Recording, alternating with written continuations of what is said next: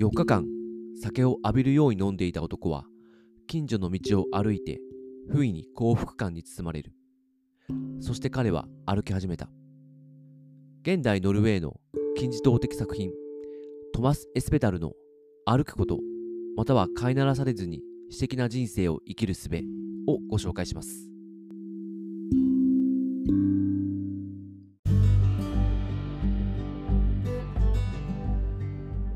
どうも皆さんこんにちは。文学ラジオ空飛び猫たちです。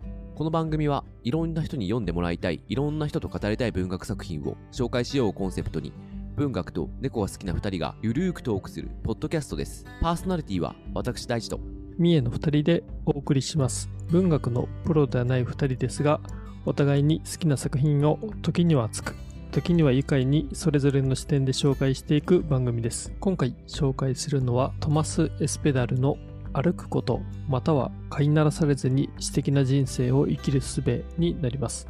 飛谷玲子さん役で川出書房新社から2023年に出版された本になります。ということで今回はあのノルウェーの作家のそうですね、うん、本ですね。ノルウェーって初めて？初めてですね。このラジオで。あ初めてか。はい。取り上げるのが。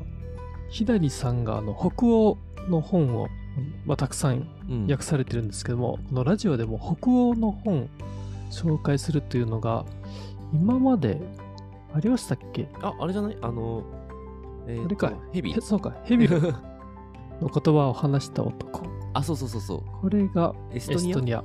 そうですね。だったよね。うん。ぐらいかな。ぐらいですよね。多分。ね意外となかったという。そうだね。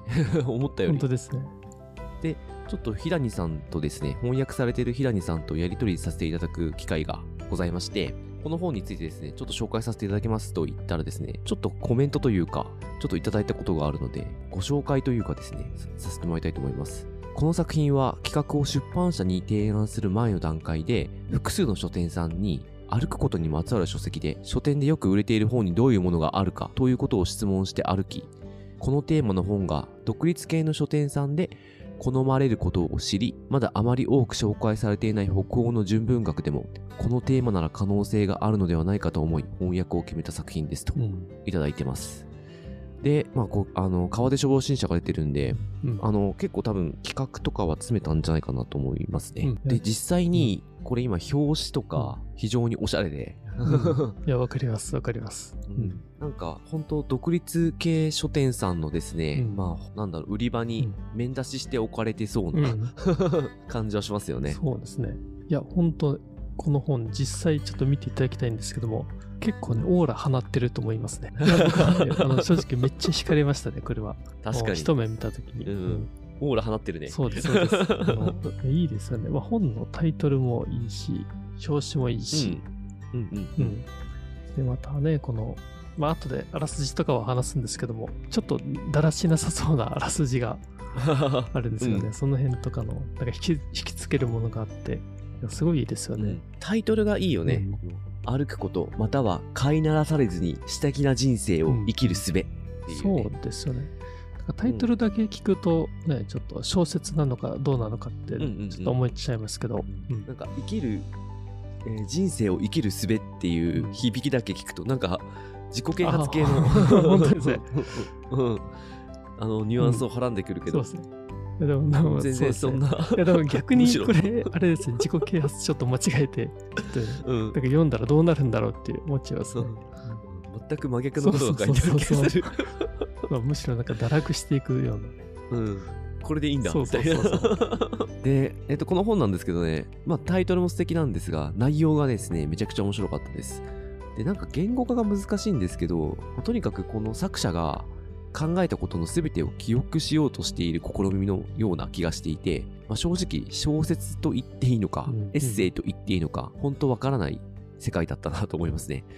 結構読んでると、ひ浸ってしまうというよりは、なんか一緒に歩いてて考えてしまうような本だったなとはうん。思います。いやでも僕はこれは好きな人にはたまらない小説というか作品だと思いました、まあ、この主人公である作家、まあ、著者自身であるんですけどもまあ、放浪者となって、もう当てもなくひたすら歩いて旅をしているんですけども、まあその道中歩くことについてもうこれでもかともう語っているんですけども、まあその語りがすごくまあ良くて読んでいて心地いいなっていうのがありました。で、まあ徒歩旅行とかする人ならもうハマるんじゃないかなと思いますし、作家の生き方がまあすごく堕落しているんですけども、もうはちゃめちゃでもうね、なんか酒飲んでタバコ吸って あのなんか娼婦のもとに通ってとかですね。まあまあ、すごいもうめちゃめちゃな生き方をしてる人なんで、なんか現実のしがらみから逃れるように、まあ、それ、そういう風になんか生きている、えっ、と、感じもするので、なんかその自分の生き方が縛られているとかですね、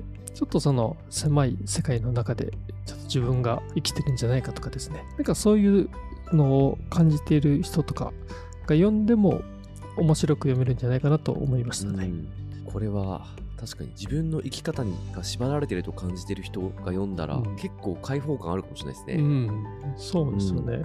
うん、うんなんかね、こうなんか衝撃とか、もう二十歳そこそこの時とか読んでいたら、結構影響を受けたかもしれないなと思いますね。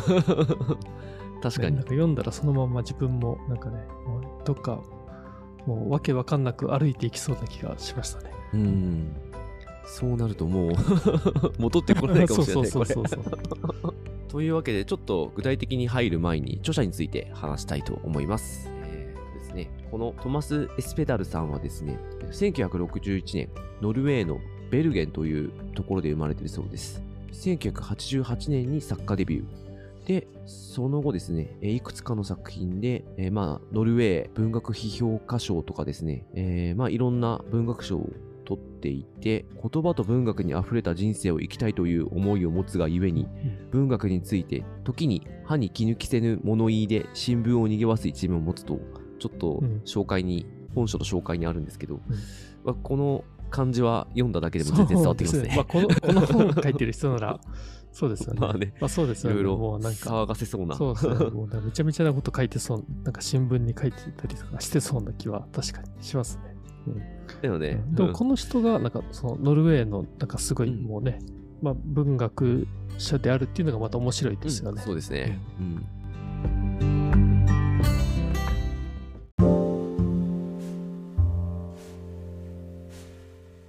じゃあ、そんなわけで、具体的に作品紹介入っていきたいと思います。で、えーと、こちらですね、ホームページからちょっと引用した、えー読み上げたいと思います。自分の人生を主導権を持って歩き続けるとはどんなことか。北欧における世界文学の道先案内人が作家たちの言葉に触れながら施策を深める哲学機構。現代ノルウェーの金字塔的作品。とあるんですが、まあ、これだけじゃ全くわからない。あ そうですね。でもなんかすごそうな、あそうですね。すごそう感は出てますね。えー伝わってきますね。うん。でちょっと具体的にですねまずあらすじなんか伝える前にですねこの作品一体どういうものなのみたいな話をですねちょっといくつかしていきたいと思いますで、まず、これさっきからちょっと我々の話を聞いてる通り、だいぶ型にはまらない作品だなっていうのは、ちょっと印象持っていただけてるんじゃないかなと思うんですけれども、そもそも正直ジャンルがよくわからない、うんうん作品ですね。うんそうですよね。う。うんん小説なのかなって最初思ったんですけど、いや、まあエッセイ的な要素もかなり強いし、自伝的な作品うん。と言っていいか、でも自伝的というよりはもう全て本当に起きたことなんじゃないかみたいな、うんなんか、うん、ノンフィクション？なんだろう？うん。もうな結構いろんなことがごちゃ混ぜになるし、合間合間に結構いろんなこの彼の哲学の感覚とか、うん。いろいろ入ってくるんで、かなり何と言っていいかわからない作品です。うんただ歩き続けてるというう、ん。歩き続けてる過程を見せてくる作品ですね。うんで、実際にこれは彼がどっから始まったんだっけ？まあノルウェーなのかな？ノルウェーから歩き出して。一応ノルウェーからですかね。ですよね。パリ パリまで行ったまうん。パず。リまで一旦行って、フランスまで行ったよねで行。って、えーその後、えっ、と、ギリシャ行って、トルコ、まあ最後はトルコ。トルコだよねです。うん。っていう。あ、で、途中で車使ったりもしてたっけ一回？まあ、あ使ってる時もあります。えっ、と、パリ行くと途中ですねだ。よね。なんか知んないけど、車買って、うんそのまま放置したよね。ですねベンツを買ってうん放置して結局歩くんだっていう。うんうんとかあるんで、まあ、全てが全て歩きの旅行ではなかったんですけど、ひたすら歩き続けて、うんでその都度メモしてたのかな、うんいろんなものは書いていたっぽいですね。正直読んでいてゴールがわからなくて、うんこれはどこにたどり着くんだろうってずっと思ってました。まあそうですよね。うんうんそもそもなんか目的地があるのかないのかもわかんない歩きだったからね。うんそうですよね。まあ、というような内容なんですけど、これ聞くとなんかイメージしにくいかもしれなくて、で、た多分おそらく読んでいてもですね、多分イメージしにくい部分結構あるかなと思います。でも、ちょっとですね、結構いろいろ面白いなと思うのは、ちょっと次のポイントなんですけど、基本的にこれ歩くことなので、ひたすら主人公と、まあ、同行者が一人いたりするんですけど、あいる時といない時があるんですけど、この彼の、あの、歩きの旅の中で。で、まあ、同行者がいる時はですね、まあ、その人との会話とか関係とかもちょっと見えてきたりする部分。で、あの、そもそも歩いてる時に見えてくる風景とか、出会う人たち、あと考えてることを、まあ、表現してってるんですけど、結構文章にリズム感があるので、うん読むのは結構楽しかったですね。うんこれはすごい上手いなと思いました。で、さらに言葉選びが巧みで、結構この、まあ、著者の感情とか思考がですね、過不足なくアウトプットされてる感はありました。あの、非常に的確だったなって思います。うん的確っていうとなんかあれだけど、なんと言っていいのか、普通だったらきっと読み進められなかったなと思うんですよ。こんな歩いてることだけのあの話って、うんうんでもそれを読ませる力っていうのは、うんうんこの作品にはめちゃくちゃ満ちてたなと思うので、うんこれが今ちょっと私が言った過不足なくアウトプットできてるっていうことに修練してしまうのはちょっとなんかずれる気はしたんでちょっとわかんないんですけど、うんなんと言ってもとにかくただ歩いてることを飽きもせずに読ませる力っていうのは、うんうんまあ普通じゃないと思います。うん しかも、文章の密度がだいぶ濃いですよね。濃いですね。ううんん。結構読むのねうん、くたくたになる瞬間あったね。ああ、そうですね。もう丸々2、3ページぐらい、あの、もう文字だけバーっと書かれてるとかってあったりしますしね。でも、なのに読ませる力があるっていうのはやっぱすごいよね。うんやっぱこの文章の力は相当すごいっていうのはね、確かに感じますよね。うんで、最後なんですけど、名言が多いです。うん。めっちゃ多いですよね。うん、帯に書いてあるので、あ、まあ、とちょっと途中でか出てくるやつなんですけど、えー歩くことは最高の社交だ。歩くことで自分自身とふ二人きりになれるのだからって、うん。帯に書いてあるんですけど、これ、この箇所来た時結構すごい納得しちゃったっていうか、うん。めっちゃいいこと言うとか思ったりしうん。て、で、結構いろんないい言葉が詰まっているんで、うん。うん。うん。ここだけでもですね、そこだけでもそこをピックアップするの難しいんだけど、うん。うん。うん まあ読んでるとそういう名言に出会えるので、うんうんあのぜひあのパラパラ読んでいただきたいなとうん思いますね。そうですね。いや、本当ね、なんか好きな言葉を拾おうと思うともうめちゃめちゃたくさん出てくるんじゃないかなって思うぐらいいい言葉に溢れていてですね。ちな僕が一番好きだったのは191ページだったんですけども、まあ、これも名言だと思ったところがあってですね。私たちは旅し、若者、若者時代に戻ったと思うが、実際のところ私たちは同じ場所でただ夢見るだけだ。私たちは夢見る。そして旅は私たちに夢を見るよう求める。夢は私たちに若くあり続けるよう求める。旅は私たちに広い視野で若い眼差しで世界を見つめるようも求める。っていうですね。まあもうちょっとあの言葉は続くんですけどもう、んうんいうんこういう描写もすごくいいなってね、思いましたね。うんなんかね、こういう感じで彼の哲学というかね、うんあの感覚がね、うん端的にあ表してる表現があったりしますよね。うん。そうですよね。でも本当になんかその、まあすごいなんていうか、結構めちゃくちゃなことを書いてると思いきや、え突然ハッとすごいいいことが、なんか、あ結構ね、ハッとする言葉が出てきたりするっていうのはまた面白いですよね。うん。うんね、なんかその、あ、ここも好きなとこですね。なんか、ね、このバーガー酔いをサッカーしてるんですけど、はいはいはいでその、まあ、バーガー酔いしてるんですけど、まあ、バーに赴くのは旅に出るようなものだ。酒を飲むのは椅子から立ち上がらずして旅するようなものだとかですね。うんうんうんなんかバーに行くことをこんなにかっこよく言えるっていうのはさすが作家だなってね、思わせるような。うん近くの19ページのとこでめっちゃ好きなとこあるな。ねうそうんひたすら考えればいいってとこ、ひたすら考えればいい。お前は一生一人で生き続けるのだと。うんお前は新しい恋人を見つけることも、家族や友と別れることも、どこか遠くへ旅することも、新たな街、新たな場所を見つけることも、所有物を売ることも、気に入らないものを全て切り捨てることもできるが、生きてる限り、お前は絶対に自分を切り捨てることはできない。おーおーと思った。いい、いいですよね。ここかっこいいなとうん。とかね、なんか結構うまいんだよな、その辺の言葉のチョイスがね。うん。うん、そうですよね。結構でもこの前後はね、なんか結構下品な話、あ、そうだね。多いんですけどうんちょっとね、もう堕落したね。そう、堕落した。ね、なんかバー、なんかバーで飲むビールも、1、2、3、4杯目までは素晴らしいって言って、5杯目以降はもうね、なんかただ酔うために飲むのだみたいなね、うんどんだけ飲むんだっていうようなことをね、書いてたりするんですけど。うんちょっとこの歩くことの哲学みたいなうんところは、に合わせつつね、うんこう彼の人生哲学みたいなのがね、うん、うん。こう垣間見える文章があるんで、あの、非常に面白いですよね。そうですね。うん。あと、この本の特徴としては、あの、まあ、古今東西の作家とか哲学者とか、あの、すごいいろんな人が、あの、例えば、マルソーであったり、とランボーであったり、えーあアリストテレスも出てきますね。がそういった人たちからの引用も非常に多いですし、まあ、そういう人たちとちょっと対話をしているような、がそういった描写も、まあ、見られてですね。で、そこが、あの、読んでいるとちょっと難しく思う面もあるんですけども、ただ分かる人にはもうそれはすごく、あの、面白く読めるんじゃないかなと。まあ、より深く作品を楽しんで読めることができるんじゃないかなって思うところですね。そうですね。これ結構引用が多いので、うん私はもうほぼ8割ぐらい分かんなかった、ね。いやもう8割ももっともっとかな。全然分かんなかったですけど。一つも分かるもなかったかもしれないけど、ううんんでもやっぱりその引用されてる文章自体もめちゃめちゃいいんで、うんうんあの読んでて楽しかったですね。うん。じゃあちょっとそんなとこでポイント伝えましたが、うんうんちょっとこれ2部構成になってるんで、うんそのあたりちょっとみえさんから、そうですね。はい。まあ、ストーリーというよりかは、その作品の全体像みたいな説明になるかなと思いまして、まあ、2部ある中の、まず1部ですね。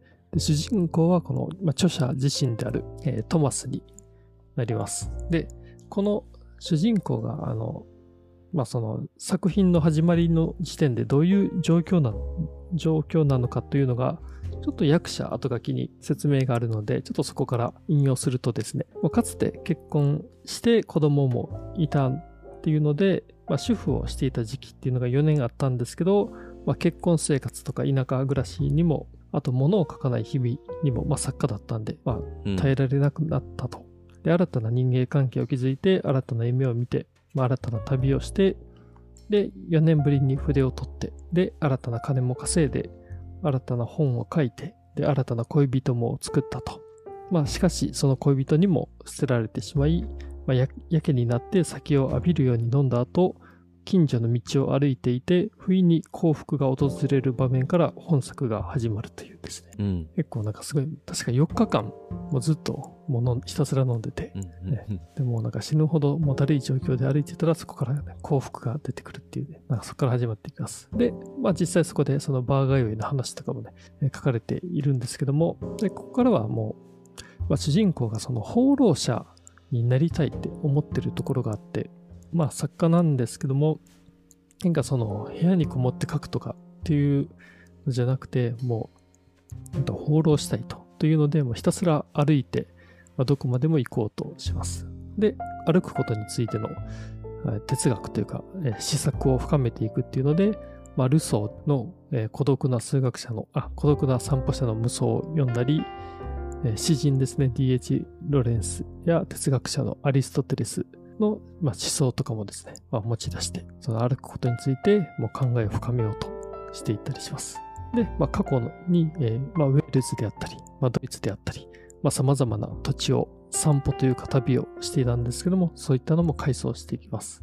で、えっ、と、あと山を、えー歩いていたということもあって、うんうんまあそこで仲間との出会いで出会いであったり、まあ様々な体験っていうのも、えーしていて、まあそういったところももう描かれていて、友人と一緒に旅をしていることが多いんですけども、えーまあある時はそのシェイクスピアの真夏の夜の夢を鑑賞していて、まあそんな、なんていうんですかね、友人との一番面もあったりして、故郷であるノルウェーにも全然戻らずに、もうどんどん遠くへ歩いていこうとして、えー海岸の方にを目指したりします。というのが、もう第1部になります。えっ、と、で、2部に入ります。で、2部は、えーまあ、旅をしてパリまで歩くというですね、まあそういったのが、えー序盤の話になりまして、で、まあパリに、えー着いたら、まあそこから、えー娼婦のもとに通うように、えーなっていって、結構ですね、この、まあ、夜の世界というか、その娼婦の、えー世界のことをあの描いていたりします。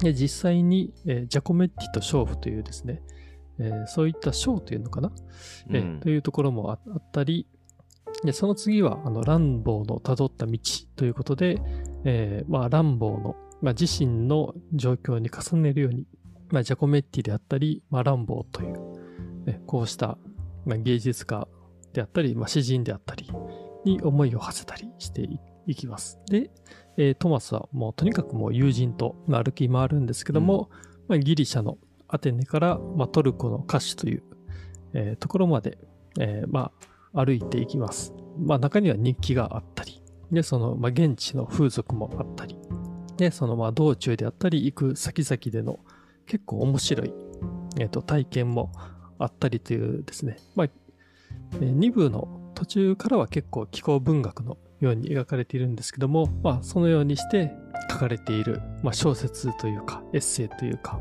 えーという、まあ、作品になっていますね。で、実際結構ボリュームがあってですね、細かいところ、うんうんうんえーの話っていっぱいあって、うんまあ、そういったところもだいぶはしょってるんで、まあ、うん。ちょっとさっぱりした話に聞こえたかもしれないんですけど、実際読んでみると本当にもういろんなエピソードがまあ散りばめられているんで、うん。まあ、なかなかなボリューミーな旅文学というかな、になってると思いますね。そうですね。これ、あの、ちょっと、あの、役者後書きでうん引き合いに出されたんですけど、まあ、えー彼の文学教室の教え子うん。でもある、カール・オーベ・クラウス・ゴールというノルウェーの作家がいて、うんで、この人、あの、我が闘争っていうシリーズというか自伝があってですね、うん。あ、大地さんが読んでたやつですね。読みました。あの、いつだったっけな ?2022 年くらいかな、めちゃめちゃ長かった。ドンキモンだったんだけど、まあ今、みえさんが言ったような、細かい話がめっちゃ多い、ね。本筋には関係ねえだろみたいな。うんでも、そこまでやっぱ積み重ねていかないと、この、あ、これもほぼこの人の人生を描いていて、まあお父さんが死んじゃうとこまでが第一部なんだけど、父の死って。で、お私はちょっと第一部までしか読んでないんですけど、ちなみに日本では、えー全6部のうち2部までしか翻訳されてないですけれども、うん。うん本当彼の人生をこう文章に落とし込んで全て落とし込もうとしてるみたいな感じが、あのクラウス・ゴールのわその我が闘争父の死っていう、うん。あの第一部にはですねめちゃめちゃ感じましてかなりね近しいものを感じましたね。うん。この作品にも。なるほど。ノルウェーの人の特徴なのかどうなんだろうね。ね。二人ともね、本当にすごいもう、ノルウェーを代表する、うん、ね作家っていうことでうんすけども、自分のことを全てさらけ出してるっていう、なんかスタイルですもんね。うん、そしてまあ本当に可能な限り描写してる感じはするね、うん。うん、あのあったことをね、うん。うん。やっぱそれだからこそこう到達できるものがあるっていうのをうん。何かうん。信じているのかうん。表現したいのかちょっとそこは分からないけどうん。でもなんかそこに対する強い意志は感じる。うん、うんこのうん2人の作家からは、うんうんというところですねちょっと特徴みたいになっちゃったけど、うんうん。うん。であとやっぱこの作品で驚いたというのは、うん。うん。この人どれだけ歩けるんだろうっていうあ、本当ですよね。なんかあの、山を降りてる時かな？なんかもう結構ね、なんかこけたりして、その、まあ、胸とかう、あの、あ足とか腕とか、なんか血を流しながら歩いてて、ええで、なんか出会った、その、山小屋、山小屋みたいなところで治療してもらうとか、かな、うんうんうん。あったりしましたけど、ななんかすごいですよね。ひたすら、あれ、もうな、なりふり構わず歩いてるっていう。ね。ね、ししかも、プラス、このめめちゃめちゃどん酒飲んでるじゃないですか。あねそうだよね。あのワインとか普通に開けるよね、そう、ワインとかウイスキーが常にリュックに入ってて、うん。なんか水、た多分ね、水とかじゃないんですよね、あの、喉乾いたら飲むのが。ちょっと休憩しようかってなったら、もうワイン開けたりして。うん。で、結構やっぱり売れっ子作家なんでお金は持ってるんですよね。なんかああやっぱそういうことだよね。多分そうですね。ん。なんかそういう意味では、うん。なんかあの、ひ全然ひも、あの、状況的にちょっとひもじいところはあるんですけど、うん。なんかその嗜好品買うのができないとか、そんなのでは全然なくて、うんうんうん。なんかみなりとかもみすぼらしいんですけど、なんかその酒とかタバコはもういくらでも買えるっていう、うん。なんかなかなか面白い状況ではあるんですよね。ね。面白かったね。あの、だから山、い普通に山越えてますもんね、歩くっていうのうも。ん。すごいですよね。うん。人は歩けるんだってことがね。ちょっと驚きですね。うん。確かに。でうん。ちょっとじゃあ他に印象に残ったところの話をすると、うん。やっぱりあのちょっと三重さんもあったけど私も導入はすごい良かったですね。あの えまあ、とある通りから始めてみてはどうだろうっていうん。う章からこの本始まるんですけど、まあそう、飲んだくれた後にね、歩くことで幸福を感じる瞬間のことが描かれていて、うんうん。あのめちゃくちゃそこにはなんか、なんだろう、共感っていうかうん、なんか、ちょっと、あの、ほんとすぐ、なんでしょう、まだ始まって2ページとか3ページぐらいなのに、うん。ちょっと感動してしまった。うん。うそうそうそう。うん。そうでしたね。うん。あとまあでもすごいいろいろあるんだけど、うん。いろんなことを例えば、まあ、始まりと終わりみたいな捉え方していることが多くて、うん。でうん。うん。山を登るときは始まり、うん。で下っていく方下っていくときは終わりっていうような感覚があるみたいで、まあちょっと同行者の方に、うんいや下るときも楽しもうぜみたいな空気出されるんだけど、うん。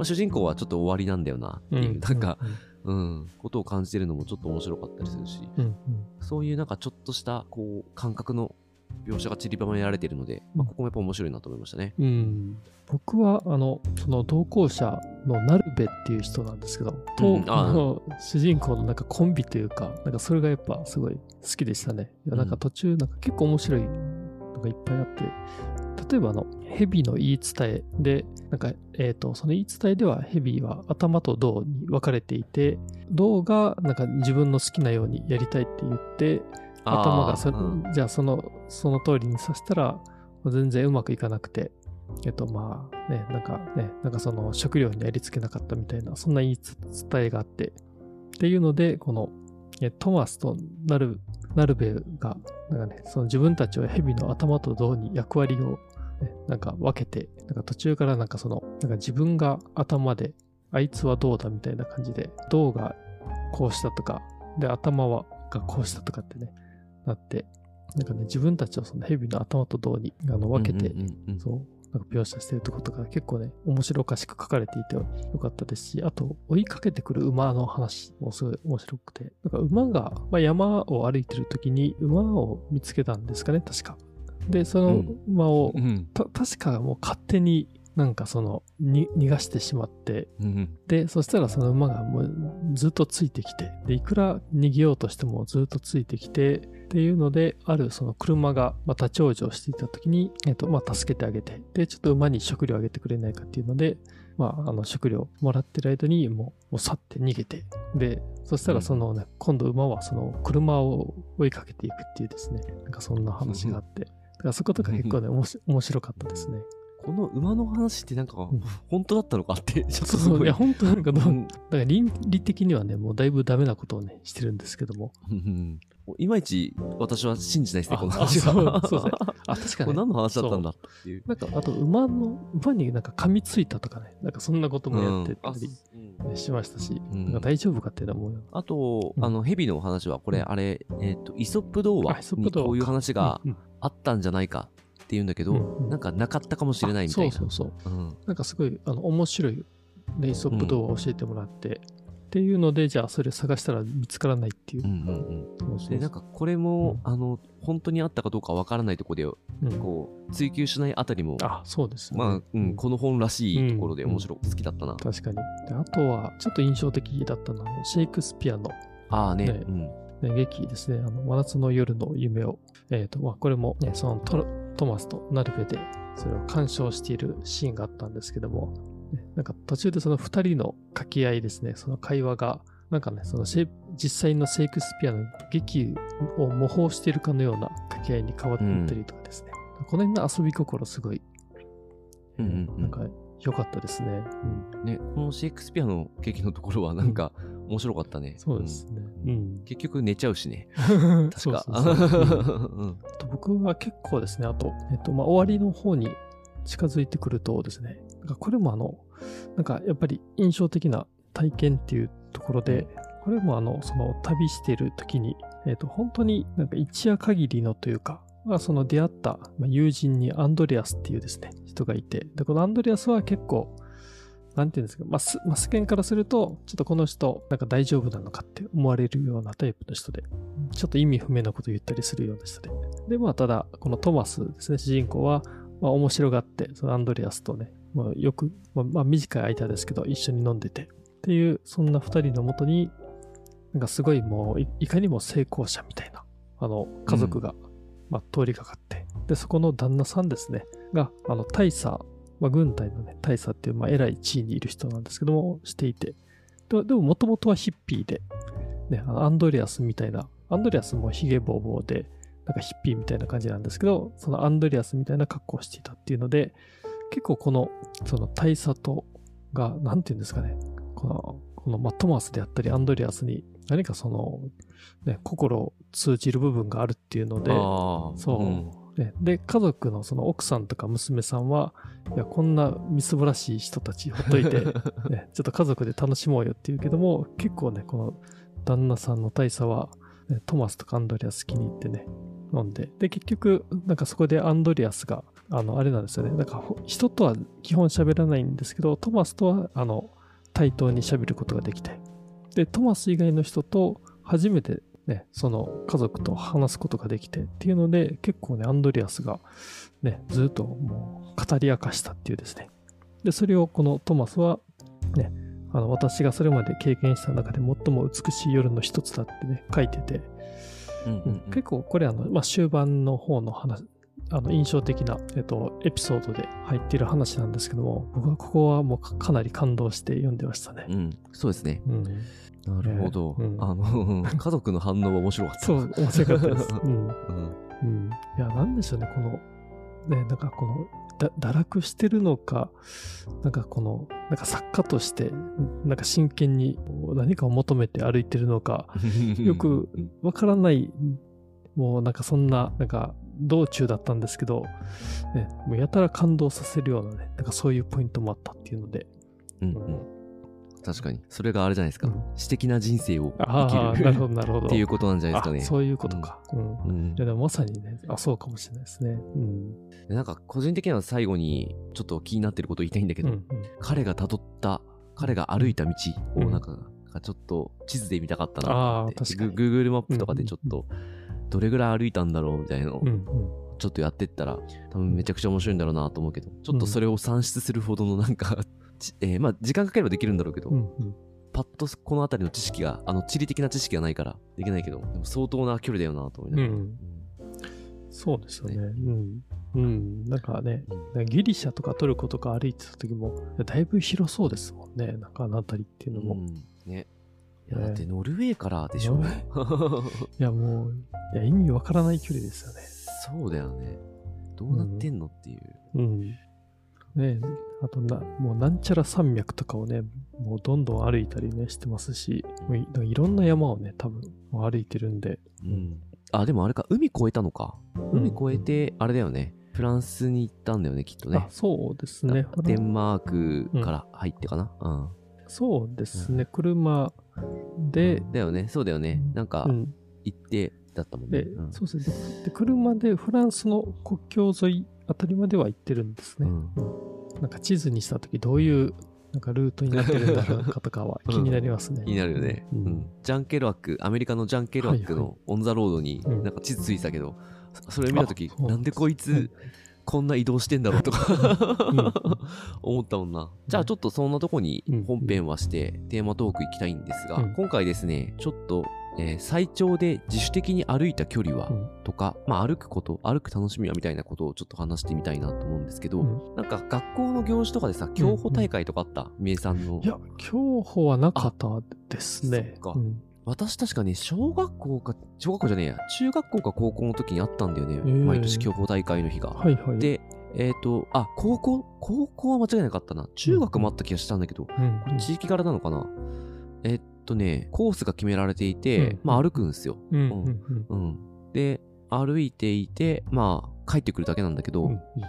まあ結構バラバラっていうか、うん。あの、あれだったんだけど、まあ、でも、それってなんだろう、あの、自分で自主的に歩いてないからさ、はいはいはい。うん、強制的にというか行事で歩かされてるからさ、うんうんあんまりなんかこの今回のあれとは違うなと思って、うん。この作品に関して言うと、うんうんうん。なんか自主的に歩いた距離ってどれぐらいなんだろうってちょっと思ってしまってあんまり自分なかった距離なと。って。あ、そうなんですね。どうしてもさやっぱり家からさこう、うんうん。歩き出したりとかうんうん。するとさ、帰ることを考えて動いてしまうから、はいはいそんな長く歩いたことないなってちょっと思ったり。うん。あ、まあ、あの、歩きで A 地点から B 地点っていうのは目的があったら、あの、歩くこと全然あるけど、俺は。うんうんうんうんどうなんだろうかと。いや、僕ちょっとこれがね、自分の中の最長になるかどうかは何とも言えないんですけどあ、うんも、うんうんえーまあ、京都にいた時あの、まあ、京都駅のすぐ近くに住んでいてですね、でそこから、えーまあ、金閣寺近くまでまず歩いて行ってですね、でうん。で、その後金閣寺ではないんですけど、金閣寺の近くに用事があって、そこから歩いて、まあ、西陣っていうエリアを越えて、えー街中ですね、あのポント町というところまで歩いて行って、で、その時もう夜になってたんですけど、ちょっと友達のやってるバーで、とお酒飲んで、うんうんうんで、最後、その後夜、えーそのポント町からまた京都駅まで歩いて帰ったっていうですね。そんおーそれ多分結構な距離はあったと思いますね。どんくらいなんだろうえ。そのポント町ってどれぐらいどどどういうあれなの？それがですね、多分なんか、どんくらいなんだろう。結構な距離あると思うんですけど、ただ、うんさすがにとはいえ10キロまではないんじゃないかなと思うんで、あそうなんだ。ねじゃあまあまあそんなにって感じか。そうですね。僕うん。うん。多分ですけど、ちょっと10キロは多分ないと思いますね、それでも。あー10キロか。あでもあれだな全然あれだけど、うん熊野古道行ったことあるよあ、へえ。私あ、そうなんですね。うんそっかそっか。じゃあ結わ構和歌山の方から入ったへえ、んうんはいはいはい。あれってでもあのコースいくつかあって、うんで多分そんなにまあ1日歩いたけど、うん。一日あ一日歩いたってことは、結構歩いたよねうん冷静に考えたら今、朝から、うん、結構歩いたんだよな。まあ、あ、でも、うん、どれぐらいだったろう。ちょっとわかんないけど。う。うんん、歩いたね 熊野古道。はいはいはい。うん熊野古道かな？でもね、相当な距離がありそうな気が。なんかでも、全然飽きなかった記憶ある。ううん。ん。そうか、なんかそういう、な、なんだろう。ハイキングってジャンルになるのかな？い あれって。うん、あでも自然の中を歩くってのはまあ、うんうんやっぱいいよね。これも今回すごい自然の中をたくさんたくさん歩いてたけど、僕は、あれですね、なんか、これも社会人1年目か2年目の時なんですけど、うん。あの大阪で飲んでいてですね、で京都に帰る時えーとまあ、終電なんですけども、で、まあ、家まであと一駅っていう、その一個手前の駅で降りて、うんででですね、それがまあ JR なんですけども、一個手前で降りると、うんあの、なんか歩いていくには相当遠いんであ、すね。そうなんだ。えへえ。えーとなるほど、なるほど。なぜかその時は、もうなんかね、お酒飲んでたんですけど、自分の中ではもうちょっといけるって思っててですね。なぜかで、なぜかその、うん何かわかんないですが、何かを求めて、なんか終電でもう、あと5分であの着くっていう、その5分前の一駅前で降り降りて、そこから2時間ぐらい歩いて、え、か2時間も？そうそうそ2 時間ぐらい歩いて、結局、どこか店とか入らずに、そのまま帰ったとかですね。ええただそれも、なんですよね。なんかもう本当もう真夜中の、なんかそういう風風を浴びて帰ると気持ちよかったとか、なんかそういうのがああったのかもしれないんですけども、うん。うんなんかまだ意識があるから、なんかまだ歩けるみたいなです、ね、なんかそんな感覚で、確かに。なんか、うん。なんかよ酔いながら、うんうんそうですね、なんかもう、なんか意識があるうちは歩いてたみたいなのは、なるほど。なんかね、うん。やってましたね、社会人1年目か2年目かの時とか。うん。自分も確かにな、終電逃した後歩いたことあるな。まあ、全然歩きで帰れる距離だったりしたのかな？うんだからまあ、夜はね、うんなんか歩けちゃうかも。なんだろう。うんうんでも、昼間どうなんだろうな？昼間どうなんですかね。でもさ、それこそさ、あの、すごい大学の時に一人で京都行ったんだけど、はいはいはい。その時さ、あの、いわゆる、なんつうの、あの、交通機関がよく分かってなくてあ、あ、はいはいはい。ひたすら歩いて回ったあ、よ。ほんまですか？一一日、二日ぐらいいたのかな、へー。二日間で、まあ、朝一哲学の道入って、はいはいはい。何千寺行って、みたいな。うんうんで、そこから、まあ、いろいろどっか行って、で、えっ、と、三条かな、はいはいのはい。あたりでビジネスホテル入ってとか、うん。鴨川歩いて、ああ、結構歩いてそうですね。下、うん、あの、鴨川の分かれるうん。この神社、下川神社だっけ？はいはいはい。あまあ、もう行ったから、結構なんか歩いてる気がするな。その日、うんその日っつうか。歩いてると思いますね。うん、かなり。うん、うん。やっぱなんか見るとこがあると、うん全然行けちゃうんだよな。んまあ、若かったのもあるかもしれないけど。うん。でもこの作中に出てくるトマスは、なんかその39歳の時になんかこの放浪者のように歩き、歩いてたっていうののが描かれてたんですけど、まあ今のね、自分たちがそうういう風に、ねもう何もかも捨てて、ん。うんなんか歩けるかとかって考えた時に、なんでしょう、なんか自分なら果たしてできるだろうかっていうとですね、もうちょっと、なかなかそれ想像ができなくてですね。だからこのトマスがこの放浪者になりたいのはなんでなんだろうかとかですね。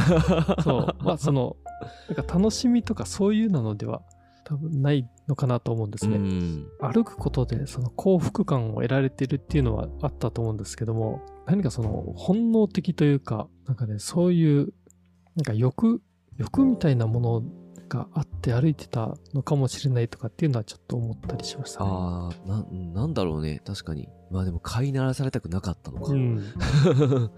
ああ、そこなのかな。うん私はだいぶ、このトマスの生き方に憧れちゃいましたけど。うん。あ、それはね、うん。思いますね。うん。だってもう本当予定も決めずに歩いてさ、うん。うん。でまあたどり着いたとこでね、ううん。んまた次の行き先決めてみたいうん。あででもねあこれねそうすごいラストでね、うん。あの旅の終わりのことが書かれていて。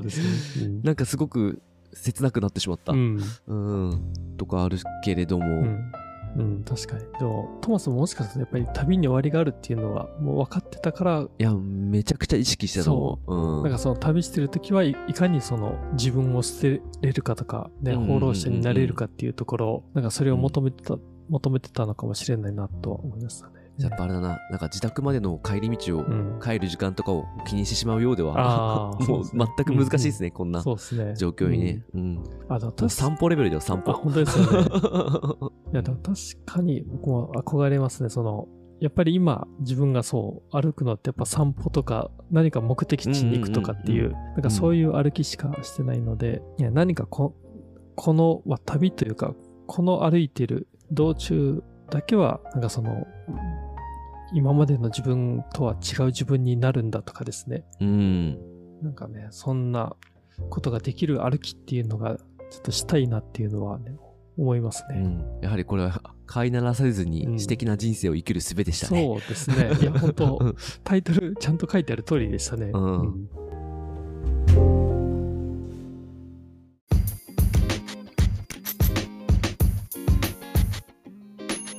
じゃあ最後、感想とどんな人に読んでもらいたいかちょっと話して終わりたいと思います。どうだったかな？なんか改めて話してみて思ったけど、うんうん。まあ、みえさんが最初に言った、なんか自分縛られてるかもって思ってる人うんうん。にはめちゃくちゃ刺さりそうだなと思った。うん。だからね、うんなんか、ちょっと今日の紹介を聞いて、少しでも、うん。あ、なんか自分最近縛られてんな、みたいな、うん。飼いならされてるなって思った人はですうね、ん。ちょっと手に取ってもらいたいかもしれないですね。うんそうですね。みえさんはどうですか、うん。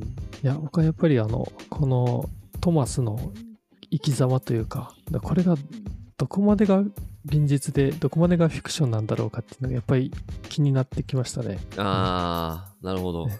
これでもし現実要素が多かったら、いや、この作家はすごすぎると、やっぱ思いますし、ちょっとこれはもう、いや、とんでもない作あの作家というかとんでもない人だなって、この人の本はもうちょっといろいろなんか読みたいなっては思いましたね。うん。うん。いや、でも今回、あの、ノルウェーのうん。面白い作家が知れてよかったですね。うん、あそうですね、ううん。ん。いやこういうの読めるなんかなんかこういうのはなんかちょっと求めていたというかこういうのあわこそかるわかる。そう読みたいなっていう、なんかそんな本でしたね。ね、うん。よかったよかった。うん。本当、うん、求めていたっていうか、うん。うんこういうの読みたかったって、うん。あの、改めて思いましたね。そうですね。いや、僕ももしかすると、あの、この本に関しては、やっぱり、なんか読んだ後、後々から、なんかどんどん、なんか、そう、んうんうん。ね、その自分の中に、お、なんか、ね、この本がの残り続けるんじゃないかなって思うような、うん。いや、それくらい、なんかすごく、あの、もう、ね、なんかずしっとくるものがありましたね。うんそうですね。ちょっとぜひいろんな人にうん読んでもらいたいと思います。うんじゃあ、次回予告したいと思います。えー次回はですね、フェルナンダ・メルチョールのハリケーンの季節をご紹介します。お楽しみに。番組の最後になりますが、メルマガ会員募集しております。こちら無料版、有料版とございまして、えー無料版は毎回のエピソードで長すぎてカットした部分を音源化して配布してます。収録が長くなっちゃうときにですね、あの、カットするんですけど、結構聞きたいって人がたまにいらっしゃるので、まあそういう人たちのためにやっております。で、えー有料版というのはですね、ちょっと我々の活動を、まあ、サポートしてもらいたいというような意味合いを込めてまして、えー月額500円からですね、ちょっとご登録できるメルマガになってます。詳しいことは番組概要欄に記載しておりますので、そちらご確認ください。えー番組の感想やリクエスト、またこのラジオを聞いて紹介された本を読みました、えー読み返しましたとございましたら、ハッシュタグ空飛び猫たちをつけて教えていただけると大変嬉しいです。えー X やインスタの、えー投稿などでお待ちしております。お便りフォームもですね、番組情報欄載せておりますので、えいただければお答えしたいと思っております。えーこの番組気に入っていただけましたら、積極的に拡散共有していただけると助かります。それではまた来週。ありがとうございました。